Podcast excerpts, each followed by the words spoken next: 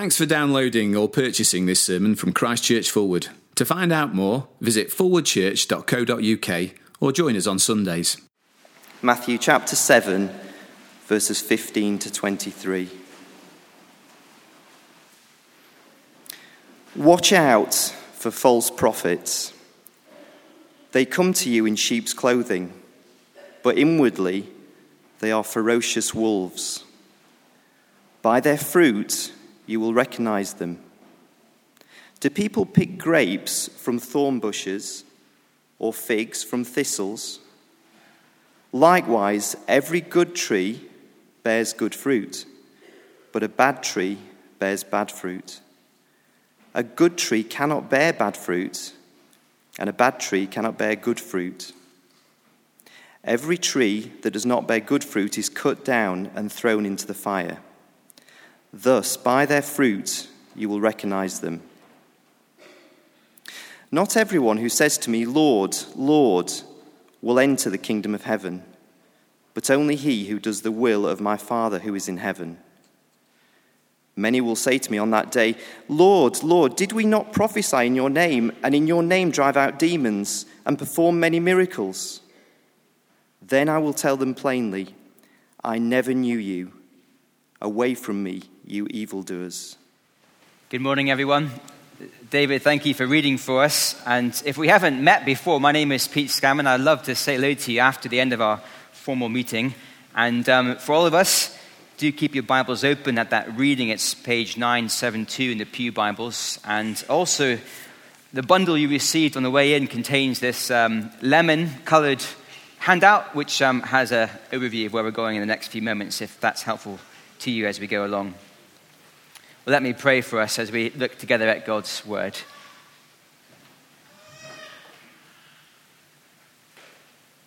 Father, we thank you for the Lord Jesus, who is the good shepherd. We thank you that he cares for his flock, that he knows us and he knows the dangers around us. We thank you that he has laid his life down for us to rescue us and save us. And so please help us to listen to his voice this morning, confident that he speaks words of love and of truth for our good. And we pray this in Jesus' name. Amen. As the summer holidays begin, I've been reminiscing back to the good old days when I was a kid. And at this point in the, in the summer, I would have six, seven, eight weeks of of loafing around ahead of me. Um, the kind of days where the hardest decision I had to make was whether to watch the cricket on TV inside or outside using my dad's lawnmower extension cable. Um, it, was, it was tough days. Remember those days in the summer? Wonderful days. Uh, I also like watching the cycling, the, the Tour de France on TV, and I know many of you have been watching it. It comes to the end today, and There'll be many people wondering how to fill that five hour slot in your day now that it's finished. Um, of course, one of the most remarkable things about the Tour de France is um, if, you, have seen the pictures of it, how the cyclists whiz along these roads at crazy speeds, and on the side of the roads are hundreds and thousands of people cheering them on. Come on, keep going, allez, allez, or whatever it is in, in French. And it's a, it's a most remarkable scene as people cheer on these cyclists. Last week, we began a, a, series in Matthew's Gospel, and we, we picked things up in Matthew's Gospel right at the end of the most famous sermon in the course of human history the Sermon on the Mount. Jesus has been preaching to us to show us what the kingdom of heaven looks like. It is the most glorious, beautiful picture of how to live. And as he comes to the end of his sermon, he is urging each one of us here this morning to respond in the right way to that sermon, to respond, to be citizens of that kingdom of heaven. But there is a choice to be made. We saw last week that there is a narrow, unpopular road that few take, but it is the road to life. It is a road that is like living as a citizen of heaven. He wants us to take that road, but there is also a wide road that many take. And that road is like a scene from the Tour de France. It is lined by many voices, many supporters urging us along that broad road. But of course, unlike the Tour de France, the destination of that broad road is not victory and success, but, says Jesus, it is destruction. This morning, the words of Jesus are controversial. In a culture that tells us that every opinion that we hear voiced is equally valid, Jesus simply says that is not the case. The reality, according to Jesus, is that there are many voices in the world urging us to live the broad way, but they are false guides. They are mistaken, misleading us, urging us in the wrong direction towards a path of destruction. And so, whether we are new to Christian things or we've been Christian many years, as we think about the decision we all have to make what way are we traveling? Are we living as citizens of heaven or citizens of earth? We need to realize that there are voices urging us to go the wrong way. And so, the people we listen to matter a very great deal as we make our decisions in life.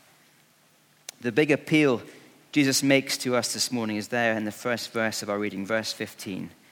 He says to us, Watch out for false prophets. They come to you in sheep's clothing, but inwardly they are ferocious wolves. And that's our first point. Watch out for false prophets. The warning is very clear. Jesus often describes the people of God as sheep. And so along comes a leader, a spokesperson who looks like a sheep, a, a, a, member of God's flock, the real deal. But, says Jesus, they are in fact disguising themselves. Inwardly, they are wolves.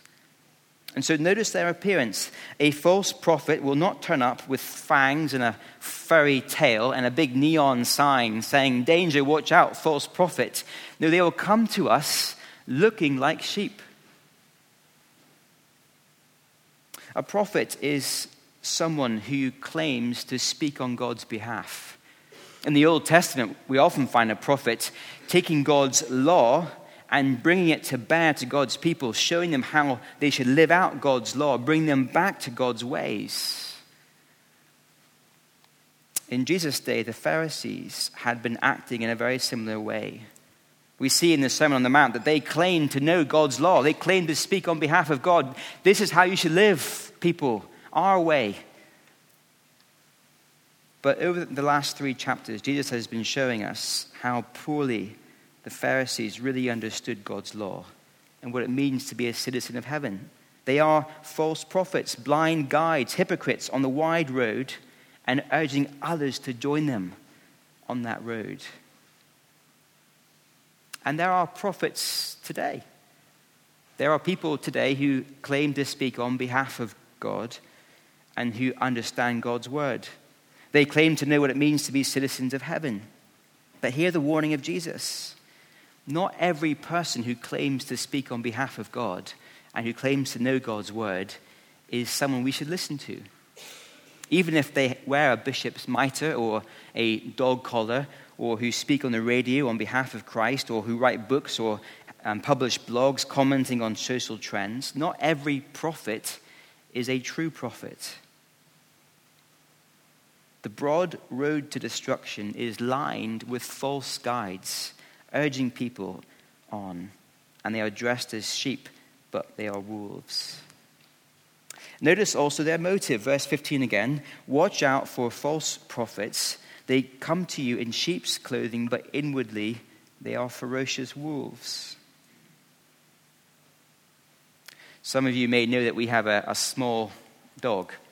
Uh, she is pathetic. Uh, if a leaf blows across the path in front of her, she, she gets all scared. She's that kind of dog. But um, if you walk into a field with sheep, this otherwise pathetic dog changes. She gets all bristling and she, she charges, snapping and barking, even though she's tiny compared to the sheep. And if that is what happens to a small, pathetic domestic dog, then just imagine what it's like when a wolf is let loose among the sheep. Terrible damage takes place.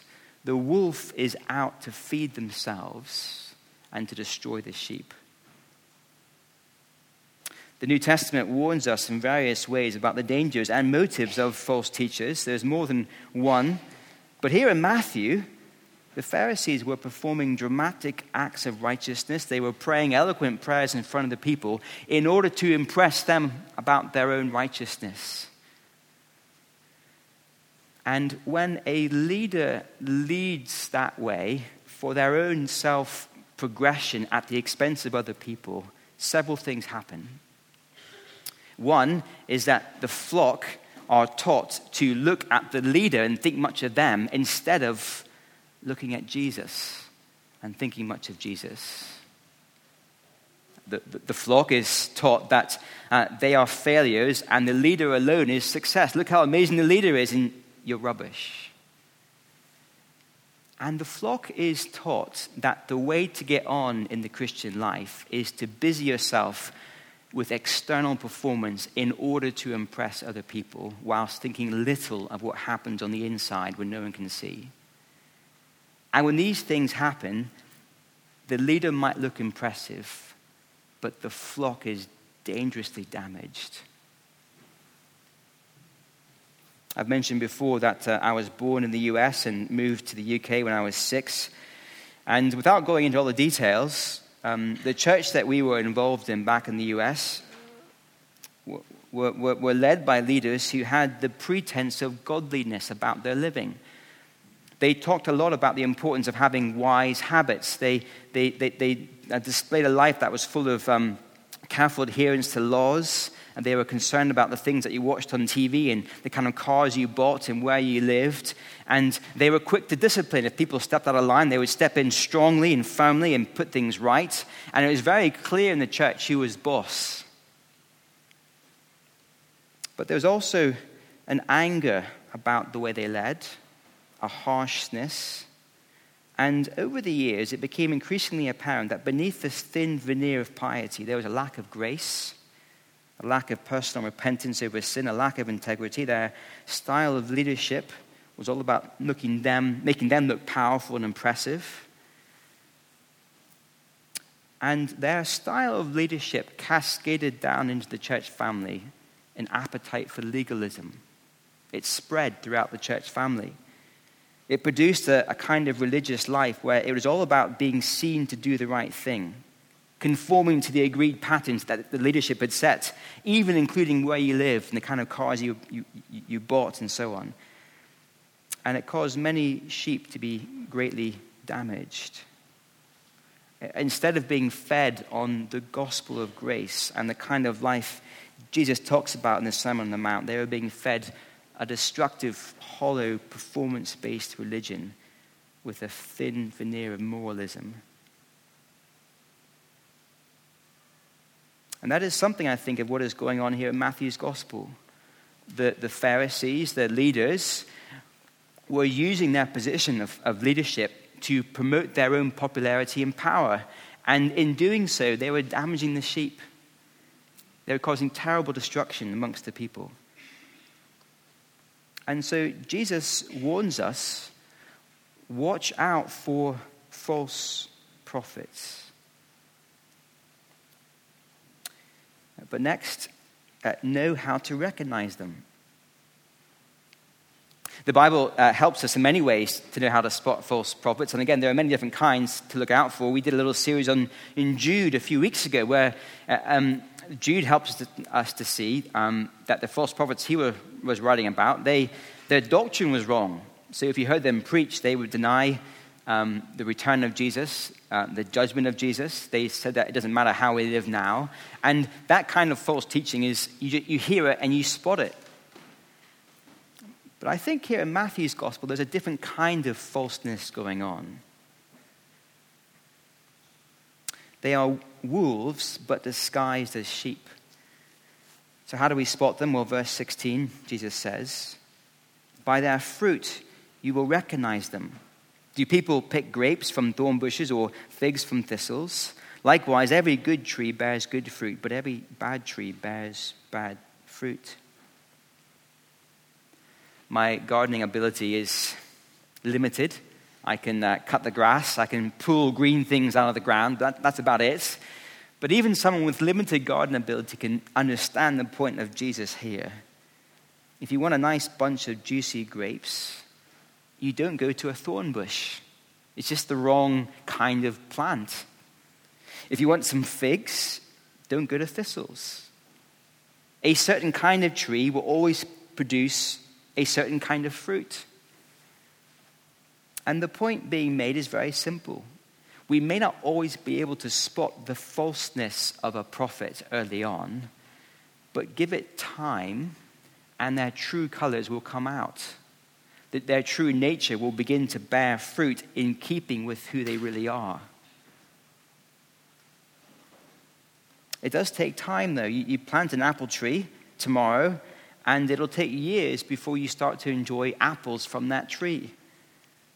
And so, too, a person who claims to speak on God's behalf, it may well take time before their true identity becomes apparent. Over recent years, it's become increasingly popular for people to listen to celebrity preachers online. It's so easy, just with a couple of clicks, you can download a sermon for 30 minutes and you can listen to amazing preaching. And I do that sometimes. I'm not discouraging it, but there's a danger if we too quickly listen to anyone and everyone online without access to the testedness of their life. Are they known and is the fruit of their lives understood? Or do we quickly and naively listen to anyone and everyone we hear online? There's something very healthy about making the main source of our sermons and preaching input coming from the local church, where we have access to leadership, where we can see their lives and talk to them face to face and bump into them in the shops down the road and, and see how their lives are panning out over years. And listen to those kinds of leaders you can see in front of you.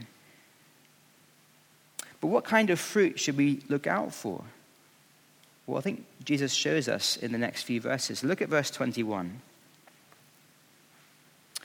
Not everyone who says to me, Lord, Lord, will enter the kingdom of heaven, but only he who does the will of my Father who is in heaven. Many will say to me on that day, Lord, Lord, did we not prophesy in, in your name and in your name drive out demons and perform many miracles? Then I will tell them plainly, I never knew you. Away from me, you evil doers. It's as if Jesus is giving us in these verses a sneak preview of how he will discern the fruit coming from a person's life. Here is a person coming to Jesus who, on the outside, is very impressive. They seem to say the right things. They've prophesied and performed miracles and driven out demons. But Jesus says crushingly at the end, I never knew you. There's a, a word play going on here that the word for know in verse 23 is the same basic word as a word that he uses for recognizing fruit earlier on in the passage. So, how do you know or how do you recognize the fruit of someone's life? Well, here is Jesus, the ultimate judge, saying, I never recognized you. I never knew you. I never, I never saw the fruit coming from you as being genuine and valid to these people in verses 21 to 23. Why? Verse 21 They have not done the will of their Heavenly Father. In the last three chapters in his sermon, Jesus has been expounding exactly what that will is. I wish we had time to go through the whole sermon this morning. And if you haven't read it recently, I do encourage you to go back and read it through at some point this week before we continue our series in Matthew's Gospel. But back in chapter 5, he says, Blessed are those poor in spirit, for theirs is the kingdom of heaven. Blessed are those who hunger and thirst for righteousness, for they will be filled. And by that he means not just those who refrain from adultery, but those who do not lust as well. Uh, he means that not just those who refrain from murder, but also those who refrain from anger. He means that those who love their enemies. He means those who do not store up treasure on earth, but treasure in heaven, who, who secretly are found praying to the Heavenly Father. He means those whose main concern is to live a life of humble obedience and private reliance rather than public displays of righteousness. That is the kind of life our Father in heaven is looking for a life of humility, a person who says, I know I have sinned. Father, please forgive me. Not a person who says, Look at me and how righteous I am.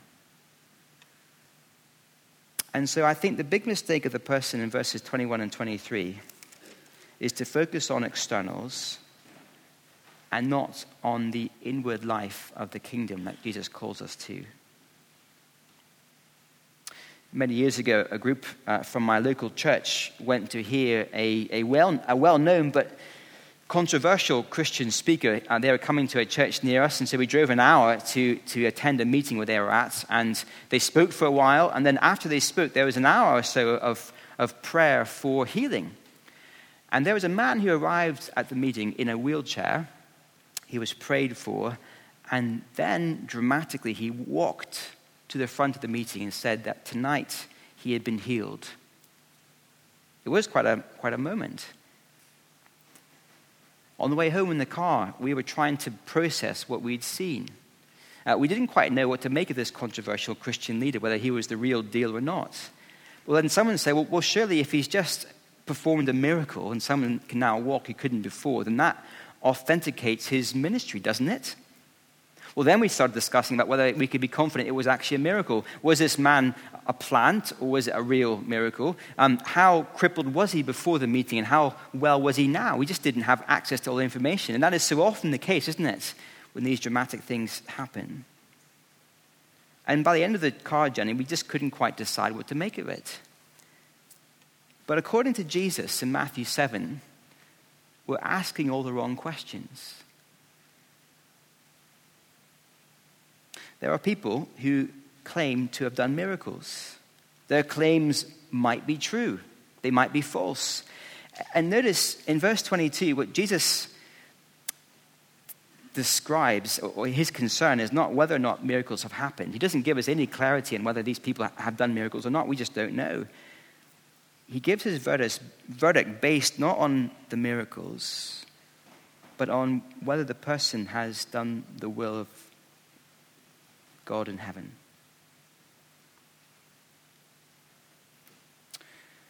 For some of us here this morning, we need to be careful not to be overly impressed by a person who can perform miracles, or at least claim they can.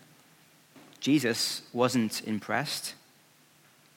He is much more impressed by the kind of person or kind of leader who, who nips off for a secret hour of prayer on his own before his heavenly Father kind of leader who knows that they are flawed, who's poor in spirit, who says, Father, forgive me. That's the kind of leader that Jesus is much more impressed by. But look, it doesn't have to be miracles or prophecy or exorcisms for us to have an unhealthy attraction with superficial qualities. I can think of a famous example of a preacher at a famous wedding recently who delivered a, a passionate and powerful sermon all about love, and people were raving about what he said. He was full of empathy. People were drawn to his charisma. We want more of that, please. And there was something powerful about the sermon, but people weren't asking a different question What's he like away from the public eye? What's his home life like? What's his godliness like? Now, I don't know the answer to those questions, but do you see how easy it is to make an assessment on someone based on a 10 minute sermon?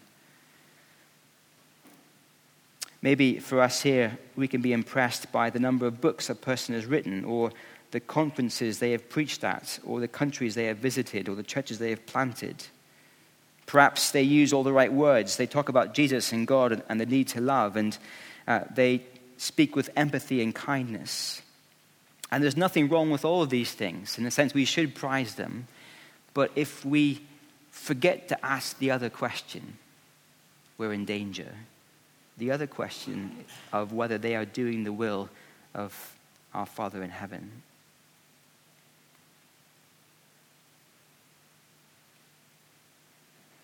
And so when it comes to fruit, Jesus would say to us this morning that the kind of fruit that comes from a true prophet and the kind of fruit that comes from a false prophet, you'll see it by those who do or don't do the will of our Father in heaven those who do or don't take the Sermon on the Mount seriously and seek to live that kind of life. And so, as we come to a close, just a few practical considerations for us this morning. Um, first of all, Jesus is not calling us to become a moral police squad where we roam around the streets looking for the faintest um, smell or, or, or, a kind of hint of, of, of mistake or sin. And there isn't a person on earth apart from the Lord Jesus who lived fully like a citizen of heaven. No human leader will ever be without fault. Human leaders do get angry. We can be hypocrites. We do fail to forgive and love our enemies. We all make mistakes. And so I don't want us to be too quick to jump on the bandwagon and say, well, any mistake we see means that person must be a false prophet in this Matthew 7 sense. I think that would be a, an overreading of the warning here. And I think that's where the idea of fruit is really helpful. Remember, it takes time for fruit to be born and to kind of be seen and visible. And the church I mentioned in the US, the church that we used to be involved in, it, it did take many years for that particular style of leadership to be seen for what it was. It wasn't obvious straight away. You wouldn't get it on one Sunday. But that thin veneer of piety covering legalism and gracelessness took a long time to be exposed. And I think eventually those kind of leaders will be known for what they are. And so I think it's a question of being patient and gracious as we discern. Not looking for one off failings, but looking for patterns. Second, we're not being called to be judge and jury. Notice Jesus is not asking us to give the final verdict on someone's life. Uh, he's the one who will do that. Notice in verses 21 and 23, he's the one who gives the definitive insights. He's the one who says, Away from me. And at times, we simply won't know what to make of someone. Perhaps you don't have enough access or it's just not clear. And it's wonderful to know that we are not given the job of having to make the definitive decision on someone's life. It is the Lord Jesus, the perfect judge, who does. So let's be careful in our words and our speech and our action, not to be judge and jury, writing people off, but being careful and patient, leaving that to the Lord Jesus. But third, remember, Jesus does say to us, beware. And so don't be naive. We are called to be alert. When we move away um, and go to a different city because of work or studies, don't just go to the first church you find or the nearest one, the most convenient one. Take time to research it, ask around for people who know the leadership. Are they tested? Are they um, bearing fruit? That can take a lot of work to ask those sort of questions. It might even mean saying no to a job because we just couldn't find a church like that nearby. Just because a person stands in the pulpit here at Fulwood or at a conference or wears a dog collar or leads a local parish church, that does not rule out the possibility that they are false prophets. And so, because the way is narrow that leads to life and is not popular, and because the way to destruction is broad and many use it, and because there are many lining that broad way, guiding us and urging us to go down it, Jesus says, Beware, be careful. But finally, as we finish, come with me and rejoice once again that we have a true prophet. We have the Lord Jesus. He has been expounding God's law through the Sermon on the Mount with the authority no one has ever had in history. But more than that, if you read through the rest of Matthew's gospel, we discover that he is a man who lived as a citizen of heaven like no one has ever lived before. There was no gap between what he preached and what he practiced. The fruit he bore in his life was gloriously keeping with what his heavenly Father asked of him. He loved his enemies, he prayed in secret, he was righteous in his life. And he laid down his life for his enemies on the cross that we might be forgiven and welcomed into the flock. He is the one who cares for us. Who can we trust? Who should we listen to? Well, look at the fruitful life of Jesus, how glorious it is. And so, know we can trust his words. He is the true prophet, and we thank God for it. Let's pray.